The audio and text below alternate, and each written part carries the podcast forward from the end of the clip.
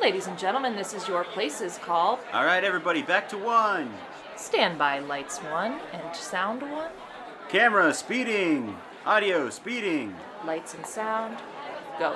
And action. Hello! Hi there! Welcome back to Pretend World's Real People, the podcast where we interview people in the theater and film industries.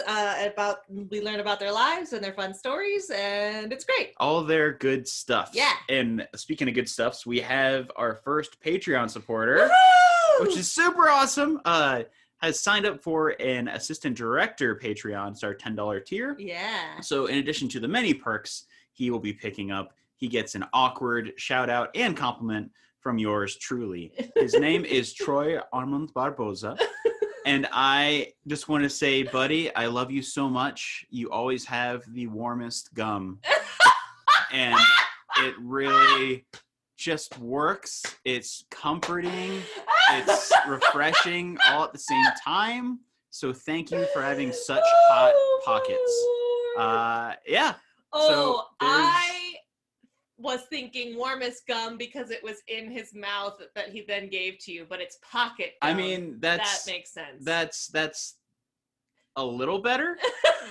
It's more intimate, but in these times we have to be careful. So I like when he sticks the gum in his pockets and he warms it up that way.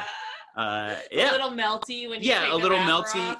It's like brie cheese, but it's not. Oh. So thank you so much for signing up. Yes. I really appreciate it. Hope we get some more supporters out there so I can deliver some more awkward shout outs. Yeah. As well as Miss Steph, because I know she has some loaded in the magazine, ready definitely. To go. Without further ado, we have just an amazing guest today that I've been really excited to bring onto the show. Somebody that I can put my start in the industry on for him allowing me to work as a bright-eyed and bushy-tailed 19-year-old production assistant on his first film. He's also a screenwriter and my mentor, Chris Sims. Hey, man. Hi, Chris. Hi, Stephanie and Tyler. Nice to talk to you. Yeah. Now that I remember, Tyler, I need to thank you for driving me from set to my aunt's house so I could pee. So thank you again for that. So. I forgot about that. That's right. Make the 19-year-old do the mundane, weird things. Yeah. It's like, dude, I gotta go right now. No, it was awesome. I still have a ton of photos from that and 2 DVD copies that I'll have to watch. This next Halloween. But I love it. Without any hesitation, tell our listeners, who are you? What do you do? Let's get started. Let's start there. Yeah. So I'm a Denver-based screenwriter, recent first-time author. I produced a film about a decade ago that Tyler was a PA on, which was fantastic help. I took the long road to becoming a screenwriter.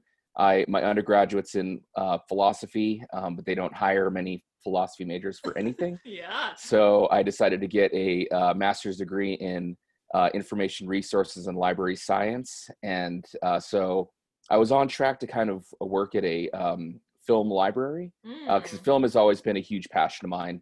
And I was a Star Wars kid before I was even born. So I came across a trove of screenplays. I worked at a special collections library at the University of Arizona, and we would carry, we had a warehouse essentially of everything that was Arizona related. So if somebody wrote a book that was from Arizona, we would collect it. Oh, interesting. So it was an underground warehouse of, shelves upon shelves of just everything from political papers to a comic book that was authored by an Arizona writer. My PA came across a box of screenplays, and they were actually John Ford directed westerns, and they actually even had his notes on them. And so I was able to it was a special collections library, so I'd only ever have maybe one or two patrons at a time, and I had a lot of time on my hands, and after my this is back in the day, so my MySpace page was tip top, And so I needed to start reading some things, and I started reading screenplays, and I was really captivated by the form. You know, it's a blueprint for a movie, and these are movies that I had seen and loved, and something that just spoke to me was just the words on the page becoming something so grand as a movie. Yeah, that's awesome. So that's kind of when I started writing screenplays. I did a really bad job for about 3 years. My mom had a industry insider. She was a story consultant for MGM who did some paid consulting, and I paid her to be honest with me, because my family won't be honest with me. Your friends won't really be honest with you. And so I paid her to tell me how bad I was of a writer, and she did a great job and criticized me thoroughly, and I loved it, and I built upon it. Yeah. So yeah, so here I am 13 years later, just still doing it. That's awesome. So was the first thing you produced that you did 10 years ago, was that your first like finished screenplay that you felt comfortable actually then putting into film, or was it just your first opportunity to do that and you have older scripts that you would like to produce eventually, but for whatever reason you chose that one? So we, I was kind of the resident screenwriter for a lot of my friends that were in film school. Mm-hmm. And so they would like kind of hit me up for ideas for shorts, participated in a couple film fests, like the 48-hour film festival. Mm-hmm. So we shot, you know, one of my scripts at that point. And I was definitely leaning more towards comedy at the time. Mm-hmm. And for some reason, I just took I'm a huge horror fan, but I felt as though that was the best way to kind of break into the industry. Sure. And so I worked on a script about La Llorona, the Wailing Woman, which was a regional folklore tale that I wanted to elevate. Because there were a million movies on her, but they were all terrible. So it was my grand idea to create a Conjuring Universe La Llorona movie that somebody beat me to. Mm-hmm. So back in the day, my friends were like, "Hey, what can you write that we can shoot?" Mm-hmm. And so I decided to explore some other folklore, and in the region of Southern Colorado that my mother's from, there are a lot of alien, UFO, cattle mutilation type stories, scary stories. And so I told my friends, I said, "Hey, I think I got an idea." So we ended up doing a found footage creature feature about an alien eating cows. So that was my start. I'm hoping that in the credits there was the typical no actual cows were eaten during this production. I think there may have been. Oh no! I'll have to rewatch it. It's called Alien Valley. It's on Amazon Prime for our listeners who have a Prime account. Check it out and go take a look. I don't think I ever asked you how long did it take for you guys to go from like the inception of the idea to actually filming it, because I think I met you through auditioning for one of the roles when you guys were in pre-production, but before that, because I think that was like 2010 or so. How long did it take to get from the inception to just ramping up into production? So I pitched the directors. It was a duo of directors, David B. Franco and Ben Martinez. They were in film school or just recently out of film school, and they really were, you know, wanted to get their feet wet. And they said, "Hey, we have a great network of guys that can help us just make something." So I spent a little bit of time, you know, kind of pitching them on a few different ideas. And when I told them about the cattle mutilation phenomena, they wanted to go down to the San Luis Valley and kind of check out the area. And they could not believe how beautiful it is, and just it is extremely cinematic. There have been a number of films shot in the region, and so I said, you know, I have a lot of family that lives here. Maybe we can get access to some of this land. And they said, "All right, let's do it. You got 3 months to write a script, and let's start breaking it down." Mm-hmm. So I'm one of those deadline writers. So you give me a deadline and I will be sweating and I will get it done, and not done well necessarily, but get it done.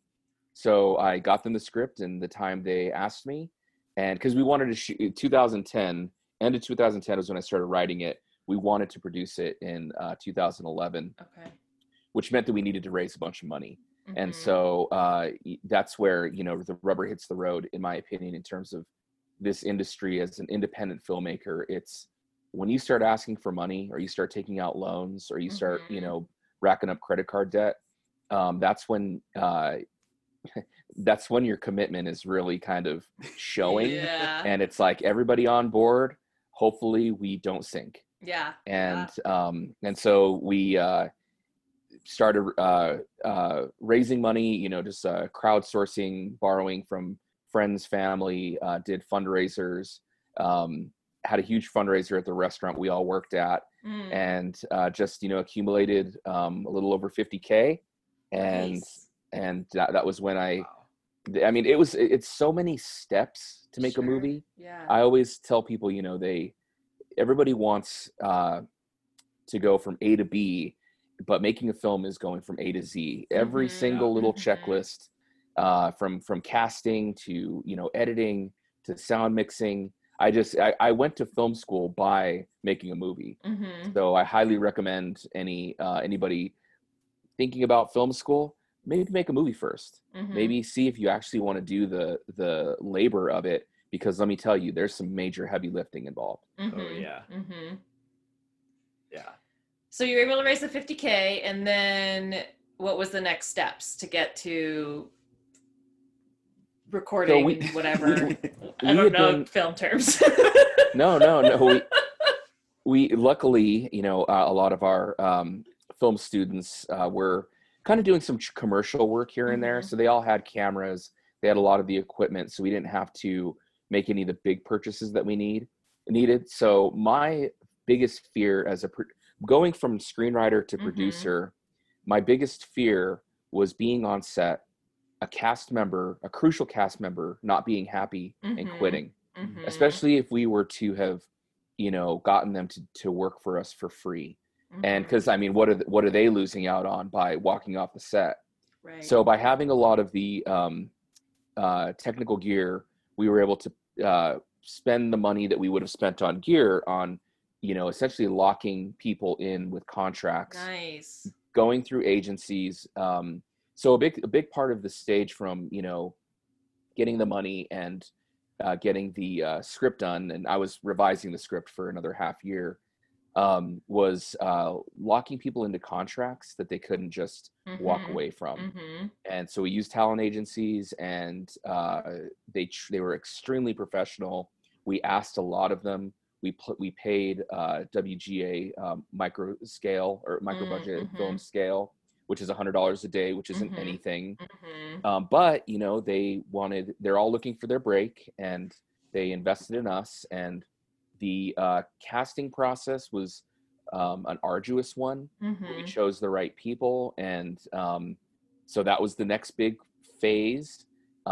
We had a great AD, Michael Freeman, who did the budget, and we paid him a chunk of change so that he was married to us. He was our, you know, he was the husband of every single one of the producers. And so he did a great job breaking down the script, getting us a budget. And then, having family in the region, I had to ask them for help in terms of finding locations. Because if you want to make a movie in Colorado, you're going to have to go through the film commission. And that takes permits, that takes zoning, that takes way more than 50K. So we were able to shoot the film primarily on private land, so two ranches in particular. And then my cousin Connie, who works for the government down there, she was our ace in the hole. And I mean that literally, because she knew that she was a poker. She played poker night with the sheriff down there. That's awesome. So I'm not. This is just purely speculation. he may have owed her some money, and she may have called a favor due. Oh yes. And so he was able to shut down the roads that we needed shut down. That's cool. And a big thing that he was able to do was, you know, if anybody called the cops on us for screaming in the middle of the night because it's a horror film, you know, he was able to kind of communicate quickly to everyone what was going on. Mm-hmm. So it literally took a flyer on the billboard of his office in order for people to say, oh, there's kids, some college kids are shooting a movie here. Right. That's who's going to the liquor store every day. And that's why the local motel is booked. Right. And so on. So they were also very inviting to us, because I mean, we dropped $20,000 in that small Southern Colorado town, the Antonito, Colorado, in the course of, you know, 5 to 9 days. Mm-hmm. So that was there are incentives for, you know, having these grassroots films pop up in your communities. You raise money and you spend it. Mm-hmm. So, mm-hmm. And I feel like there's I don't know, you. Watching the film, it picked up a character in the landscape that you couldn't get from shooting this in, you know, North Metro Denver, mm-hmm. or you know, anywhere super out east in eastern Colorado. So I've always wanted to ask you this: do you think it'd be harder to pull that shoot off now, 10 years later? Do you think anything's changed, or would it be about the same experience as we had back then? The San Luis Valley is a time capsule. It is, I mean, I've been going there all of my life, and I can tell you when a new gas station pops up, you know, because it's an anomaly on the landscape. I mean, we're talking about a region that is bigger than all of New England, within our state, surrounded by the San Juan Mountains on one side and the Sangre de Cristos on the other. Yeah. And it is just so isolated, and it feels so remote. And it really is a beautiful but eerie place. Mm-hmm. And it is really an untouched gem. The problem with shooting films in Colorado is that, unlike Utah or Georgia or Louisiana or Michigan, we don't get any tax incentives. It's a very small, I think like 10%, and you have to be spending millions of dollars to get that. So, like I said, it was guerrilla filmmaking, and calling in favors and begging our parents for money, and taking time off from work, and just it was a true collaboration. And then it was an editing disaster. So it took us, you know, we didn't screen the film for 2 years. Wow. Because it took so long to reshoot, edit, re-edit, and then audio is its own nightmare. And like I said, I went to film school without going to film school. Yeah. Dumping all of that found footage, you know, from different hard drives onto the one Mac computer you guys had was just a daunting task. There's just so much. I will never make, well, I can't say that. I will probably never make another found footage film, just because of the editing aspect of it. You know, it's just, you know, that you you know, no offense to our actors, but you know, when you give your talent cameras, it doesn't mean that they know how to use them. Right. And that's actually why our main, our lead had some camera experience, but you know, everybody else was just running around with camcorders, and just shout out to Nate James Bakke, who was our Dave Freeman, who killed it on PM for us. That's awesome. Can we briefly go back to auditions, and specifically when this one, Mr. LaRocca, attempted to audition, and and you were like, no, and then he said, please, can I be a PA? Because I just really want to hear about how bad he was. That's horrible. Okay, so you auditioned for the Matt character, correct? I think I did. I had to audition. Yeah, I think it was for the Matt character. And you had never really auditioned for anything before either, right? I had never acted in anything. Right. I was a behind the camera guy. Right. So the Matt character was, you know, supposed to be kind of like maybe like early 30s, bearded, kind of like a rugged tech guy who, you know, like sleeps in the same hoodie day after day. Oh my goodness. And, you know, so we have this bright-eyed, handsome, extremely young man come into the audition. And I mean he was a joy to talk with. But, you know, and I will take nothing away from Tyler's talent. You know, it's you know, one of the old adages is, you know, you can't teach talent. Right. So he turned it on. Yeah. But it's just, you know, if you're 18, you're 19 yeah. years old, you know, going for the role of you know, kind of that grizzled dude from Ghost Hunters, you know, it's not, you're not yeah. buying it, you know. Yeah. I mean I would have had to have rewritten that script, and I may have, you know, if we wouldn't have found our Matt character. That's so funny. I think everyone that was cast in that film was just like perfect for that character. Yeah.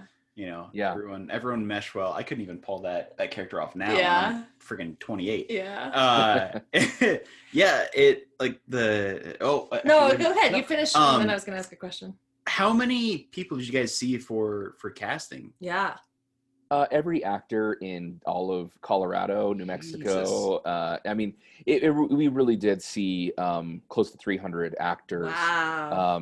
And, you know, it was... You know, whether it was, you know, kind of flipping through, you know, headshots, you know, we were really mining for Colorado gold. Yeah. And that was another thing. We wanted to keep the production local. We didn't really want to go through any agencies in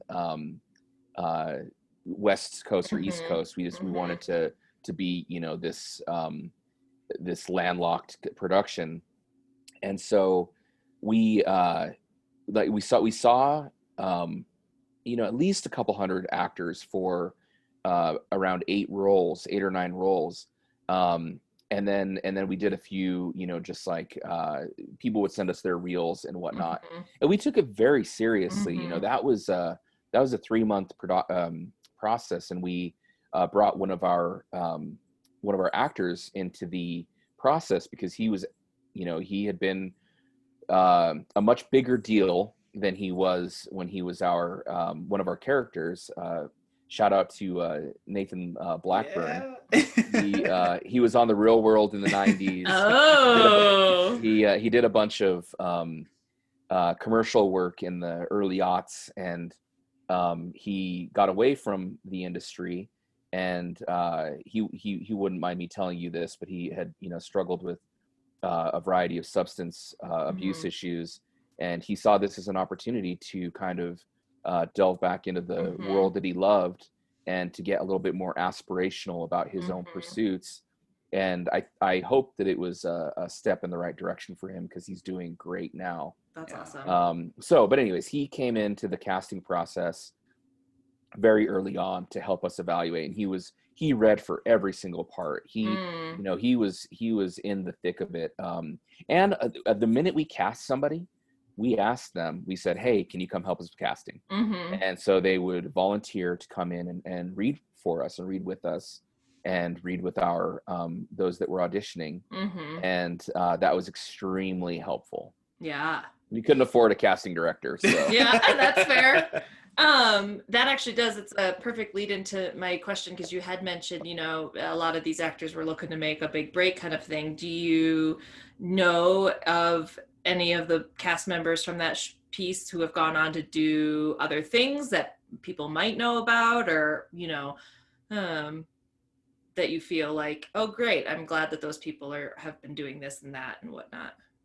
Yeah, you know, I mean, most of them very shortly after the film came out. So, you know, probably a couple years after the film came out, most of them were on their way to LA. That's okay. And so I'm going to struggle remembering everybody's names, but we had, Nate James Bakke, who was our lead, he actually went on to make a film a couple years ago called Man Camp. And so they got distribution, and it's a great comedy. And he's on the other side of the camera now. Like I said, he was always a multi-threat for us. Right. But he is a wonderful comedian, a wonderful actor. So he's I think he's definitely still in the film world. A lot of our actors are, raising families now. Mm-hmm. So this is 10 years later. This is, they're in their mid-20s at that time, and now they're in their mid-30s. So a lot of them are raising families. Our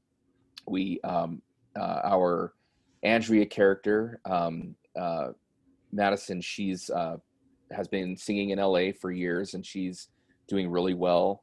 And so, I don't know, everybody kind of has been going their own directions.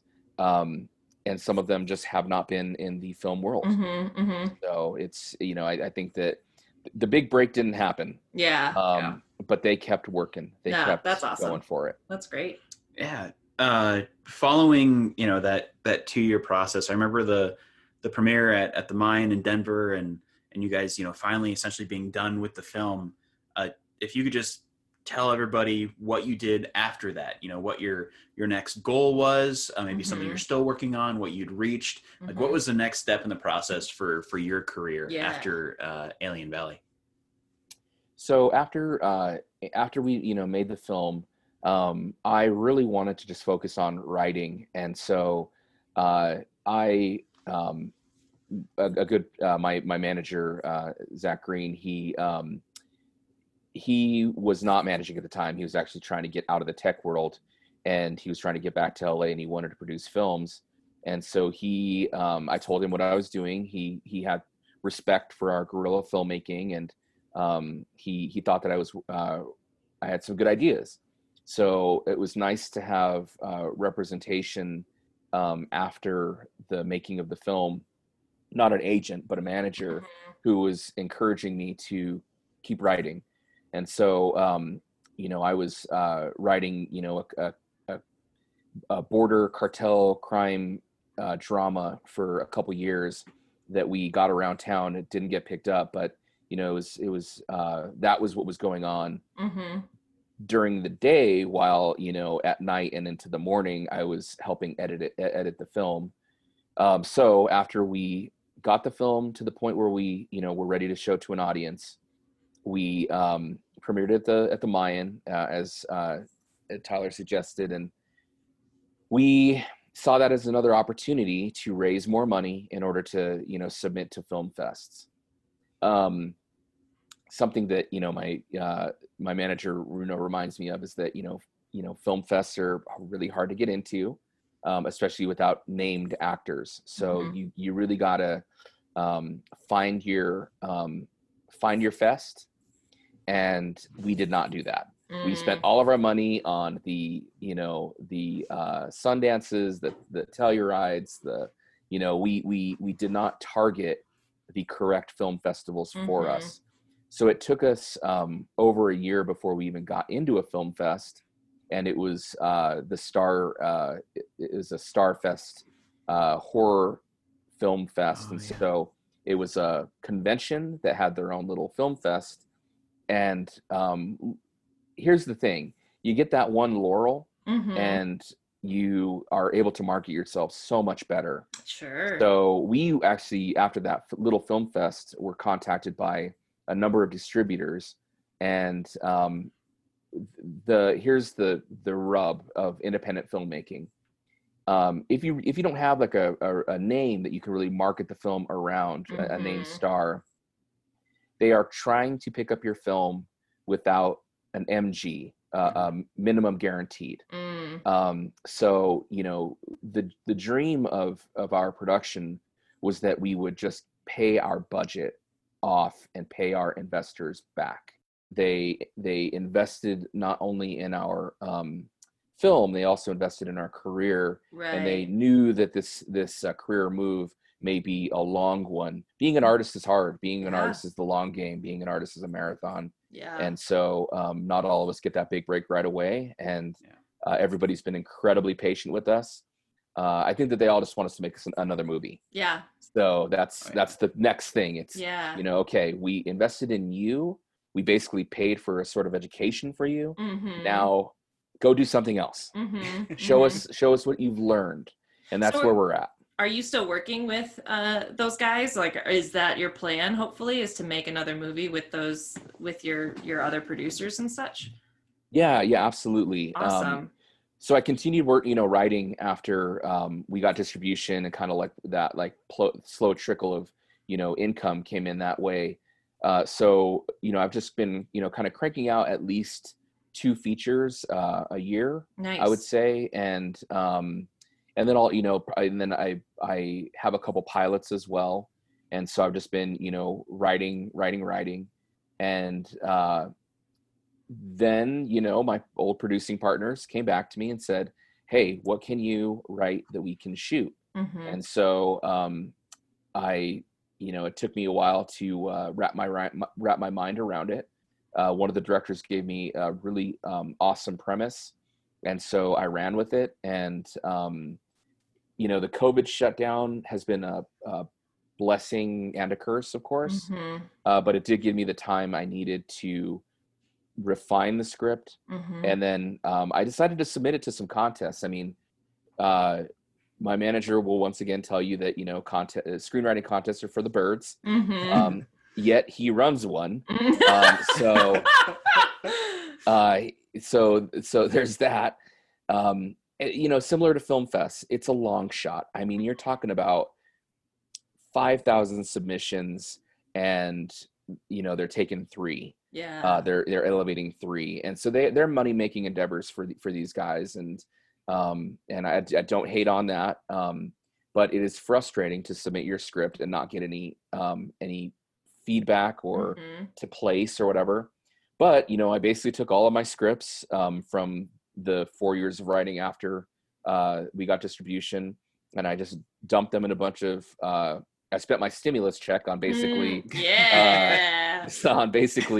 of screenplay contests, and they all did really well. So I'm really happy about that. Our next low budget feature, Vessel, was a finalist in the Stage 32 micro budget horror contest. So that's our next film. It's going to be probably about half the budget as our first film, and we need to get a couple names because mm-hmm. we understand what we're up against, and we know what we need to do in terms of almost pre-conceptualizing the marketing of the film, mm-hmm. regardless of what the film actually is. Mm-hmm.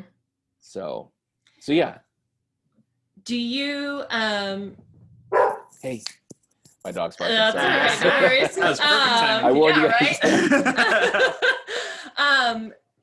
Is your personal hope or maybe a group hope to create an independent film that can become a bigger feature, or would you like to write something that would end up in Hollywood, or are you really kind of more into the guerrilla filmmaking and creating these smaller indie films and whatnot? Like, what is your hope as a writer really to do?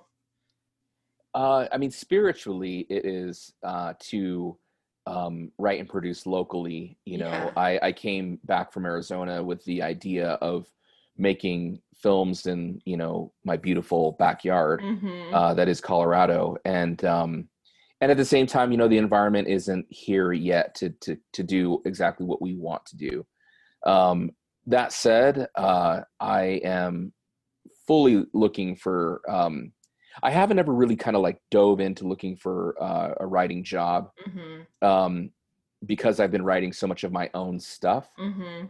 But I am definitely going to be spending the next few months looking at what projects I might be right for in mm-hmm. terms of elevating somebody else's ideas.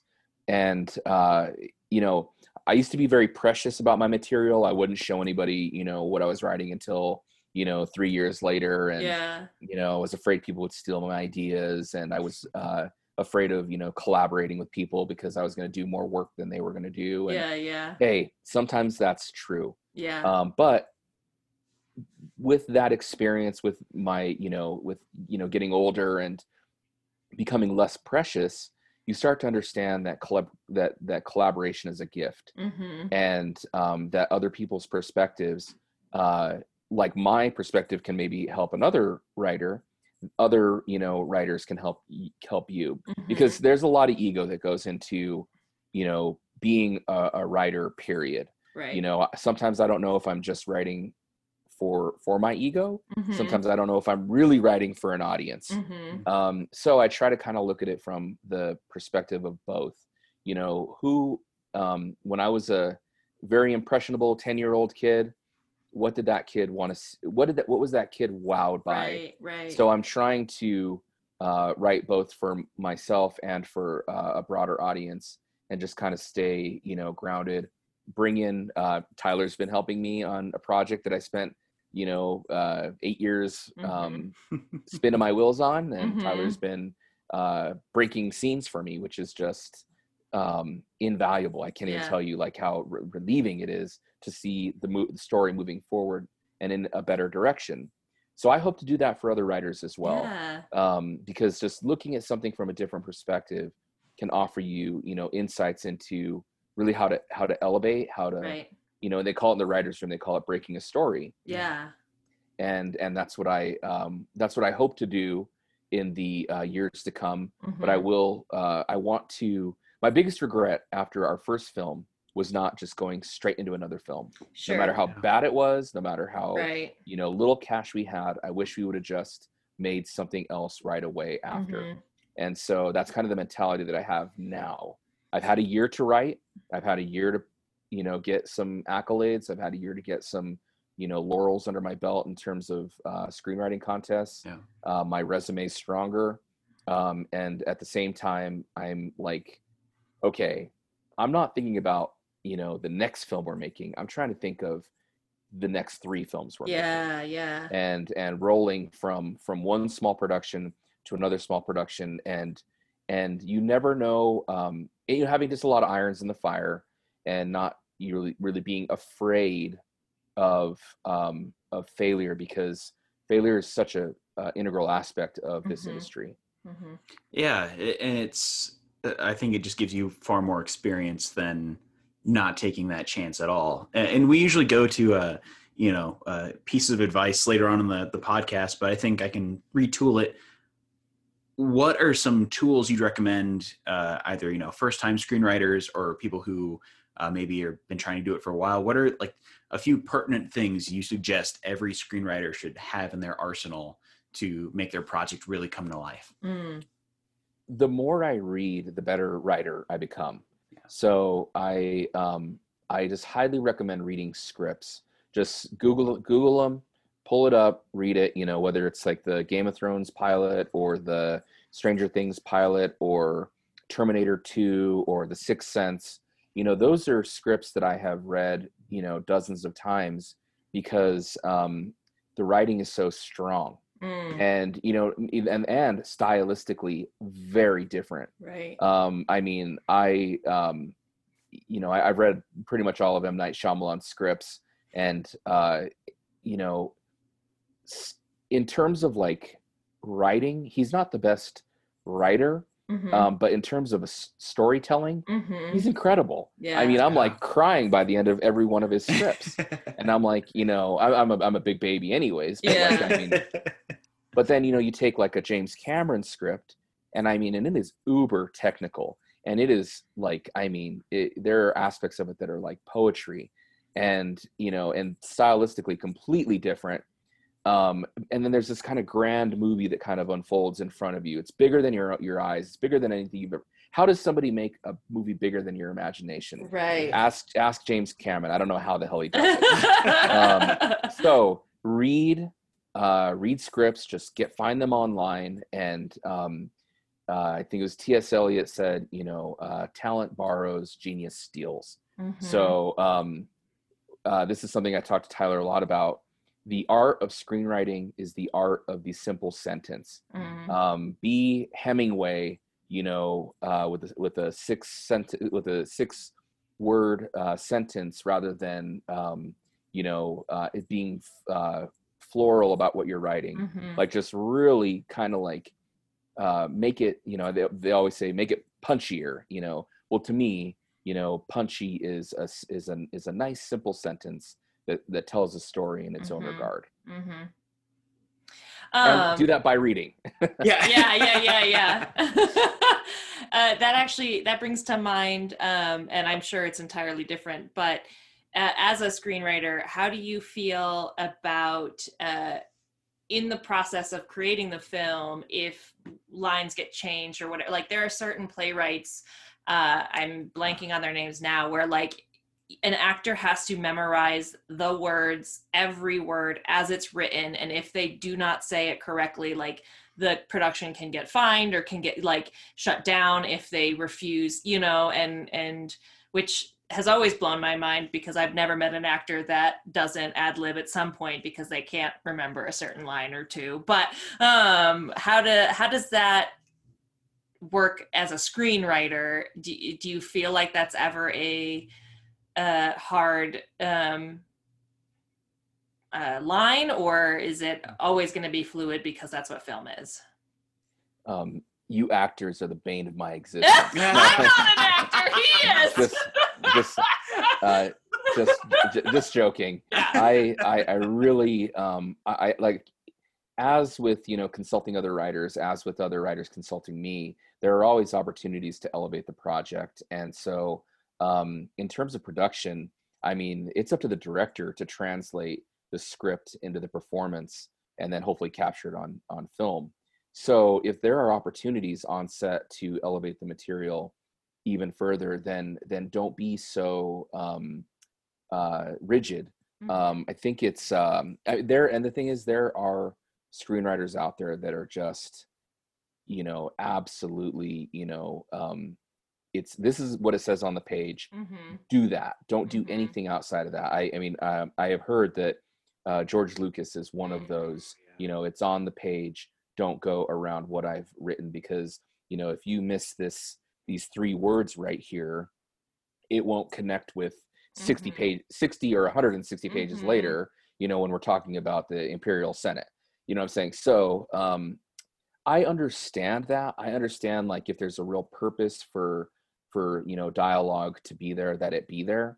At the same time, in terms of performance, oh my God, I have tried to read lines that I have written, mm-hmm. and I am terrible.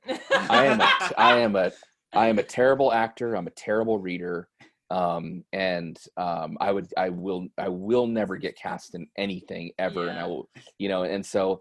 I have an incredible amount of respect for performances, what actors do, the memorization process, the inflection, the just absorption of material. And so, you know,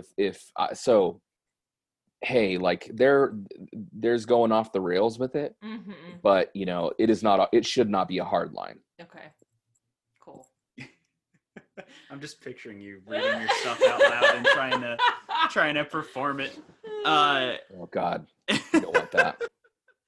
So I think we can agree this stuff, the creative stuff, is our job. It's our passion. It's our career.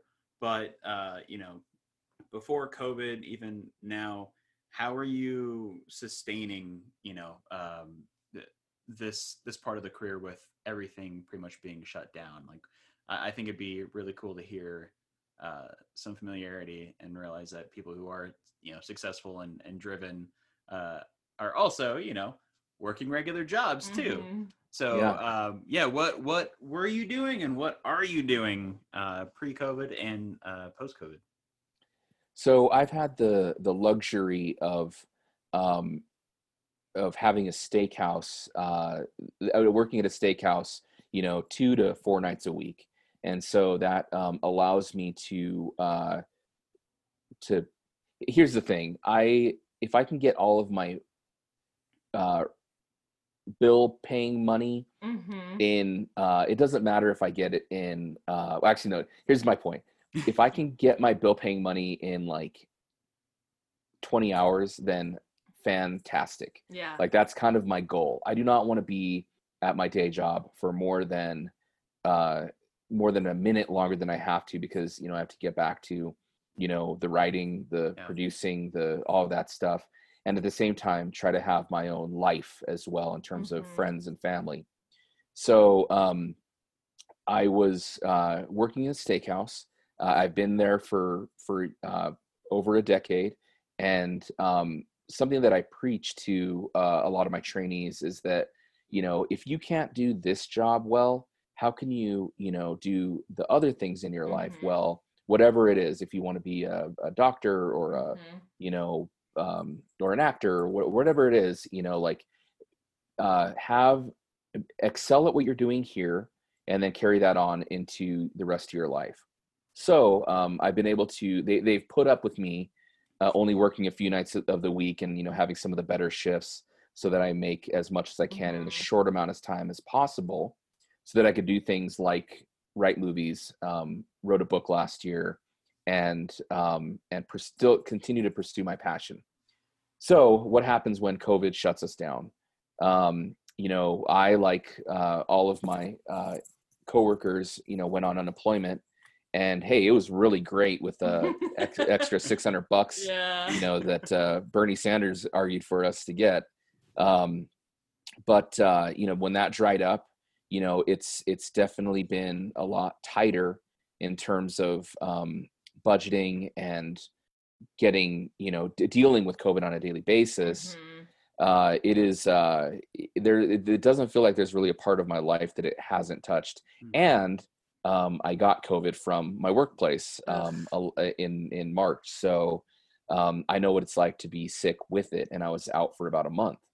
Wow. So it's just, you know, I hope that we are approaching a dawn, but who knows? You know, I'm very happy staying at home, writing. Yeah, that's awesome.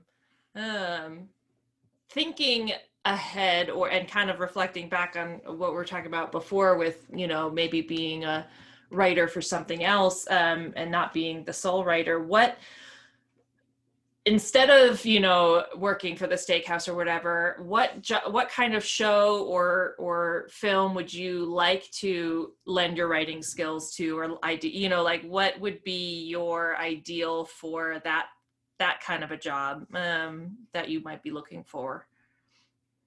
I've been thinking about that lately, because so many of my shows, like Game of Thrones, for instance, kind of let me down in the, you know, last season. And, you know, it's just, you know, you have the show creators, you know, kind of scattered in terms of what are they getting? It's not what they were doing at the moment. It was what they were doing next. And so I think that that's a good opportunity to bring in some young blood. And so I would like to be young blood on an aging series that can continue to excel. You know, I am one of those people that I like to exceed expectations. Yeah. You know, like people, you know, they hear what you do, they're immediately cynical about it, and so it's really nice to just kind of exceed their expectations, blow their minds, whatever you want to call it. And I think that you inject that young blood into some of these aging shows, and you can get a lot more life out of them and bring them to a satisfying conclusion. Could you give an example of, you know, even if it's not specifically that show, but like what would be an example of an aging show in your mind? I mean, Tyler and I were talking about Supernatural the other day, and just how, you know, it's hardening in terms of its procedural aspects. And you really take a lot of those procedurals, and I can't even get into them. I will never work on a CSI or something like that, you know, but I think that before you really start to flounder in terms of your material, you just need to get people in there that are incredibly respectful of what you've done, mm-hmm. The source material, if there is some, mm-hmm. and new perspectives. Mm-hmm. And you know, when every time I write every time I send out a first draft of a feature or a pilot, I get, you know, hit from the side.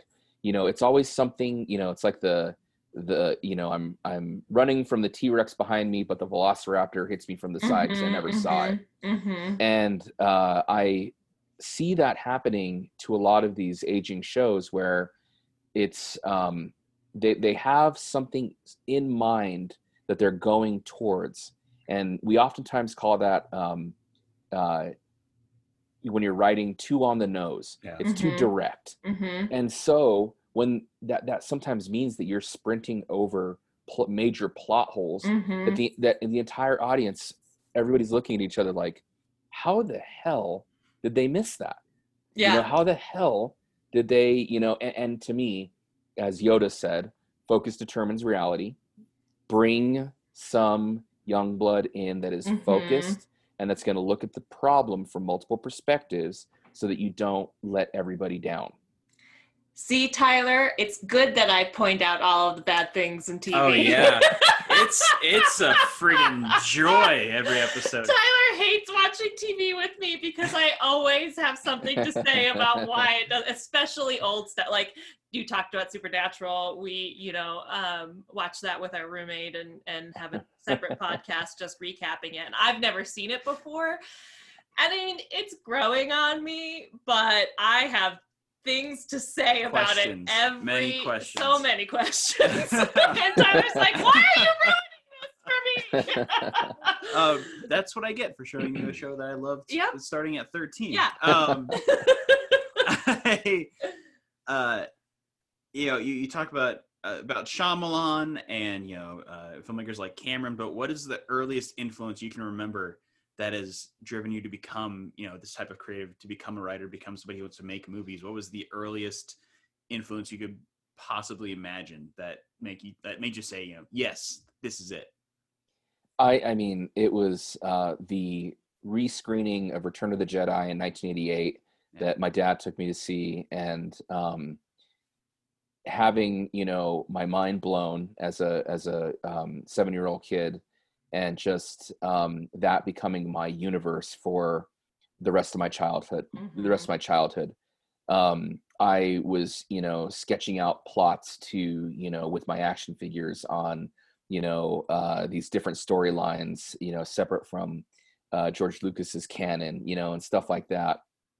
And then, you know, like I was, so I would say that George Lucas really made me want to be a storyteller because he really connected me with, you know, what I call like the universal story, or, you know, the greater mythos of it all, you know, whatever's in the ether.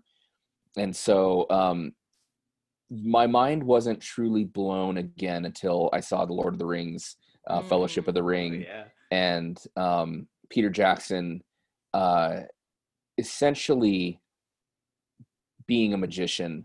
I didn't know that, you know, all of my friends were, you know, I remember I read The Hobbit when I was a kid, and I remember loving, you know, the animated Hobbit, and, you know, and then hearing that they were doing a live action Lord of the Rings, which is based, you know, kind of in the Hobbit world. And I remember just being like, yeah, you know, like just, it's not going to be very good. It's going to be, I've seen so many fantasy movies that just totally let me down. And I wasn't a huge fantasy fan at all at the time. I was very cynical. And so I go with my friends, you know, they're, you know, dressed up like hobbits and, you know, carrying, you know, their, you know, Lord of the Rings copies. And man, I just did not know that was possible. Mm-hmm. I did not know that was possible. And so what did I do? I read the Lord of the Rings before the next one came out. I was like, how did they do that? And so I feel like that was a very inspirational moment for me, that I was just like, I not only want to be a storyteller, I want to be a filmmaker. So it kind of went from George Lucas to Peter Jackson. Yeah. And then I really got into, you know, Hitchcock, and Shyamalan is kind of the resurgence of the Hitchcock kind of thriller. And so I kind of just kept that in mind as I was writing. And then being Hispanic in what I consider a very underserved community in terms of storytelling, I really wanted to, I didn't want to tell, Mexican stories. Mm-hmm. I didn't want to tell, Spanish stories. There are so many amazing mm-hmm. Spanish and Mexican filmmakers, and New Mexico is becoming very popular in terms of production. And I thought, man, like I would just really love to tell a story from my region involving the stories that I heard growing up mm-hmm. that had to do with our own mythos that isn't really explored in the public at large. Mm-hmm. And so I wanted to kind of show the rest of the world kind of what was in my backyard, and what was in my backyard is a very creepy world. Yeah. That's cool. Do you have any favorite stories, good or bad, from your, writing times and producing your movie and things like that, that you kind of like to share at a party, or, something kind of unique to your experience over the years that is fun to kind of give people a glimpse into what it could be like working in the arts fields and whatnot? Yes. I have two party favors. Okay. And I'll tell you one of them, and we'll save the other one for your guys' fall show next year. Yeah. It's a spooky family story that I based my first novella on, called Red Moon Night, and it's about La Llorona, the Wailing Woman, and how it has haunted my own family for generations. And so, I will tell you guys about that. And I'm plugging my book right now, but that's for another day.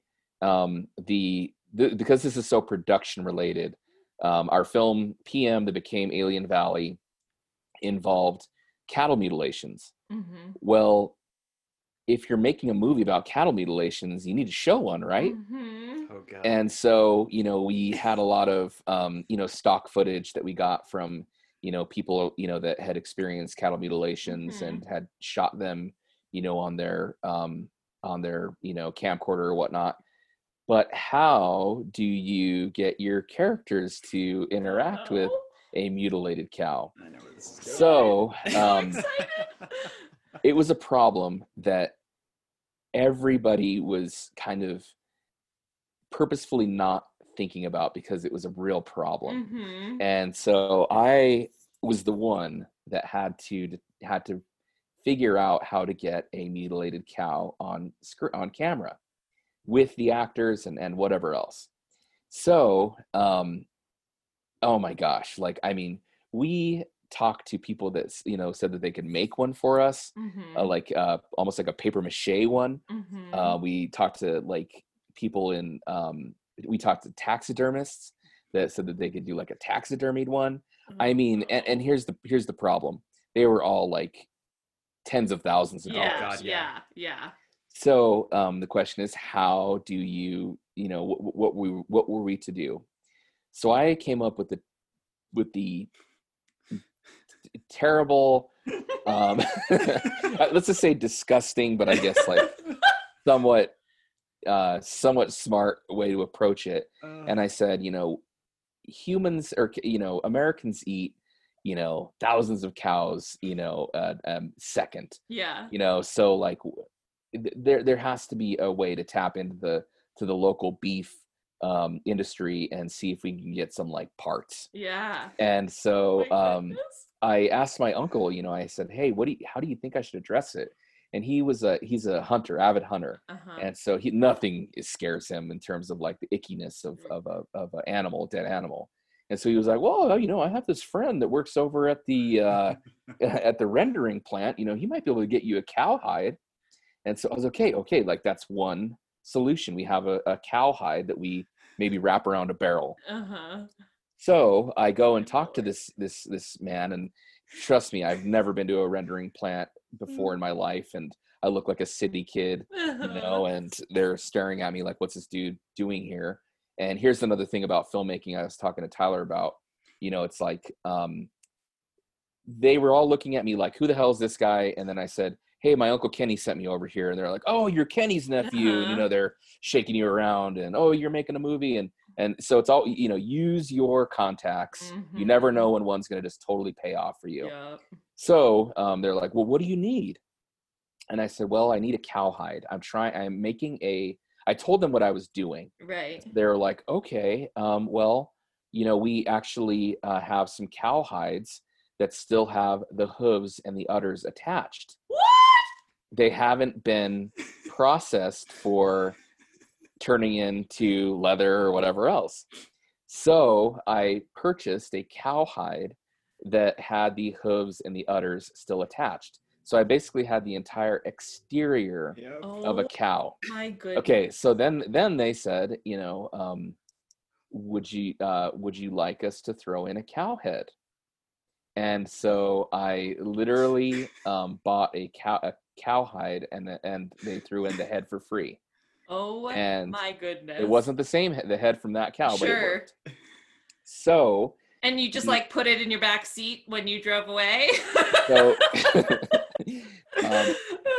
Our props guy, Adam Engel, who I hope he listens to this, we loaded everything up into the back of his brand new Ford truck. Oh, jeez. And I mean, we were spraying blood out of the back for like a week. Oh, yeah. And so we show up on set and everybody's just looking at us like we just had committed like the deepest, darkest sin. And so, you know, I have a giant cooler with a cow head in it. I have like a trash bag, like giant trash bag with like an entire exterior of a cow. So, and we were supposed to, and this was at like 2:00, we're supposed to start shooting at 6 p.m. So we literally find a barrel, a bunch of hay, and we just stuffed the inside of this cowhide. Oh my goodness. And, you know, wrapped it up as, you know, we made it as, you know, we were like, okay, so what's the camera going to be, what's the camera gonna be focused on? Because then we don't have to worry about like hay poking out of the back of it or something like that. So we did our best to use this cowhide to look like a cow. Now the thing is, who's gonna handle it? Right. A cowhide is very, very heavy and very, very slippery. I know, it was so flipping disgusting. So, I mean, it was just like a group effort, 3 of us just saying, you know what, screw it. Mm-hmm. We just grabbed that sucker and we put it around that barrel and we just started stuffing it full of hay and we just made it look pretty damn good. That's awesome. And so, you know, there were people that saw the film that were like, hey, like, please tell me you didn't kill a cow and mutilate it for your film. And so I would just have to tell them the whole story. Oh my goodness. You know, and then, you know, just like, you know, and then I gave my uncle's neighbor the cowhide because he was going to do something with it. Mm-hmm. You know what I'm saying? Nothing went to waste, right? You know, in terms of what we did, and it was disgusting. It was a very uncomfortable job. Sure. The cast was totally freaked out, but it worked, and it was our, you know, it's every film has its MacGuffin, and you know this was our we had to show something, and so we did, and that's amazing. I'm glad we did it. So I'm pretty sure as you guys were stuffing that, I was parked across the pond because it was getting dark, and I got a call from you saying, hey, LaRocca, turn on your headlights. We need to make sure this looks good. And as I turned it on, I just saw Dave rolling the barrel in and just stuffing the shit out of mine. Yeah, it was that was a particularly gruesome day. I'm surprised they didn't make you touch the cow. I think I touched it earlier. I know I think it was Adam or maybe it was you. Somebody said, hey, can you get some water for the actors? It's in the cooler in the back seat. So I got to open the cooler, and it's the cow head. Yes! I don't think there's water in there. That's amazing. I love it. You were like the fifth to suffer that. Yeah. That was a long run because we were on a ranch that day, and I think everyone was kind of scattered looking around, so you could just rotate them out nice and evenly. That's hilarious. I love it. God, I deleted that image from my mind for like 10 years, and now it's just, the eyes are just right back there. I'm gonna have to see the video, the movie now. We're gonna have to check it out. Yeah. That was our one drinking day. Oh, we actually put some beers in with the Cowhead, and when we got done with the production at like 6 a.m. we had some beers and a whiskey and slept for like 24 hours. Yeah. So that was a long day. Oh man, that's crazy. Before we do our last few questions, or I guess the one after this, I know we talked about it a little bit, but what are your goals for 2021, for this next year? Now that we know, hopefully a vaccine will be available, and I pray that movie theaters will still be prevalent in the months moving forward. But what do you have in store for, I want to get this done in 2021? So I am looking for an investor. It would be nice if it was a sole investor, just so that there aren't multiple agreements going on in terms of our next film. But I want to make Vessel, which is our Rosemary's Baby meets The Invitation kind of cult thriller film. Single location. We can shoot it locally. Small cast, and we would only allow cast members that were vaccinated. Mm. Cast and crew would have to be vaccinated. Mm-hmm. And so we want to trust the science, get in front of it, and make it a part of our production. Mm-hmm. We want to have a very COVID friendly production because like I said, I had it and I was out for a month. Mm-hmm. It took a toll on me for even longer than that. It wasn't just when I was sick. It was a lot of time after that. So I don't want to do that to anybody. We will produce the Stam film and make sure everybody's has their vaccination. So that might not mean we get to do it until the spring or the summer of next year. Mm-hmm. In the meantime, I'm working with Tyler on our pilot Black Bridge, which are, witches in northern New Mexico. And so we are going to be submitting that to a, contest, the Sundance Episodic Lab, some things like that. And then I have some other feature scripts that I'm really just trying to get in front of the right people. But I would say the next big thing will be producing a film that I wrote and getting it done by the end of 2021. Cool. Very cool. Fingers crossed. Yes. Crossing everything. What did you have any other question before we ask about promotions and stuff? Okay. What is stuff you want to promote, like your book, any other things you've written or stuff that's important to you that you'd like our listeners to check out? Yeah. So Tyler did a great job of throwing out Alien Valley, which is on Amazon Prime. I think every time somebody watches it, we get 3 cents or something like that. So really, what we should do is just put it on and let it run all day. Yeah. Like keep rewatching. Yeah. Now, if anybody out there would like a DVD, we do have like $7 DVDs. So I'd be happy to ship one out to you if you wanted one. And then my ghost story, my family ghost story about the Wailing Woman or La Llorona, it is available on redmoonnight.com, and you can just go ahead and order it through there, and it gets shipped to you right away.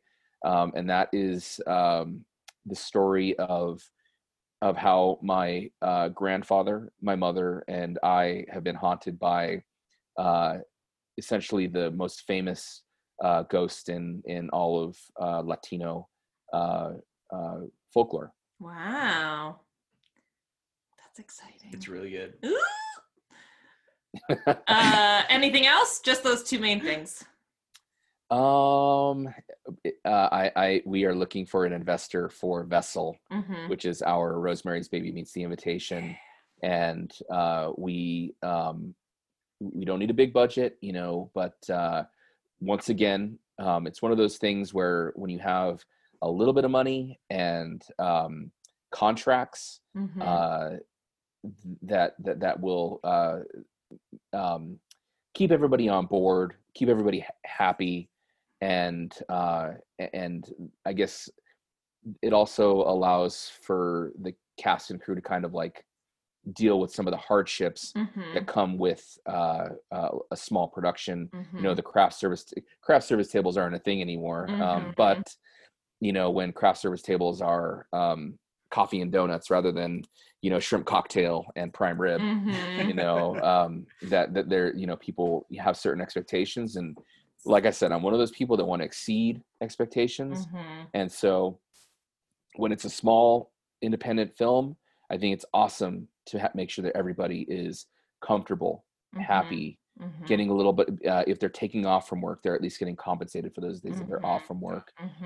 and stuff like that. Mm-hmm. So if any of our listeners have like 25, 30 grand kicking around, you know, absolutely. Yeah.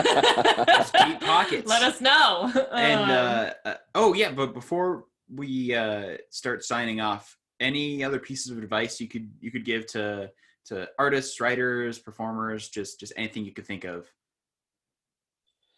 Yeah, absolutely.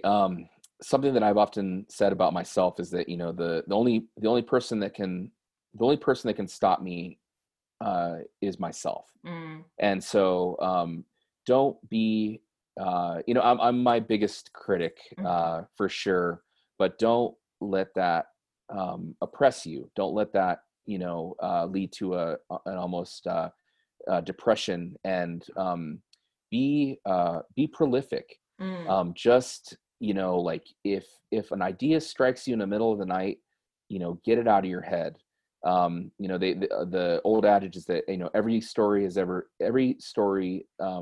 has ever been has already been told. Mm. That said, it hasn't been told by you. Mm-hmm. So just allow your own experiences, allow your own family and work or life experience. Allow that to enrich your archetypes or your characters, and you'd be surprised at how deep and meaningful mm-hmm. your stories can be. Mm-hmm. Yeah. Cool. Perfect.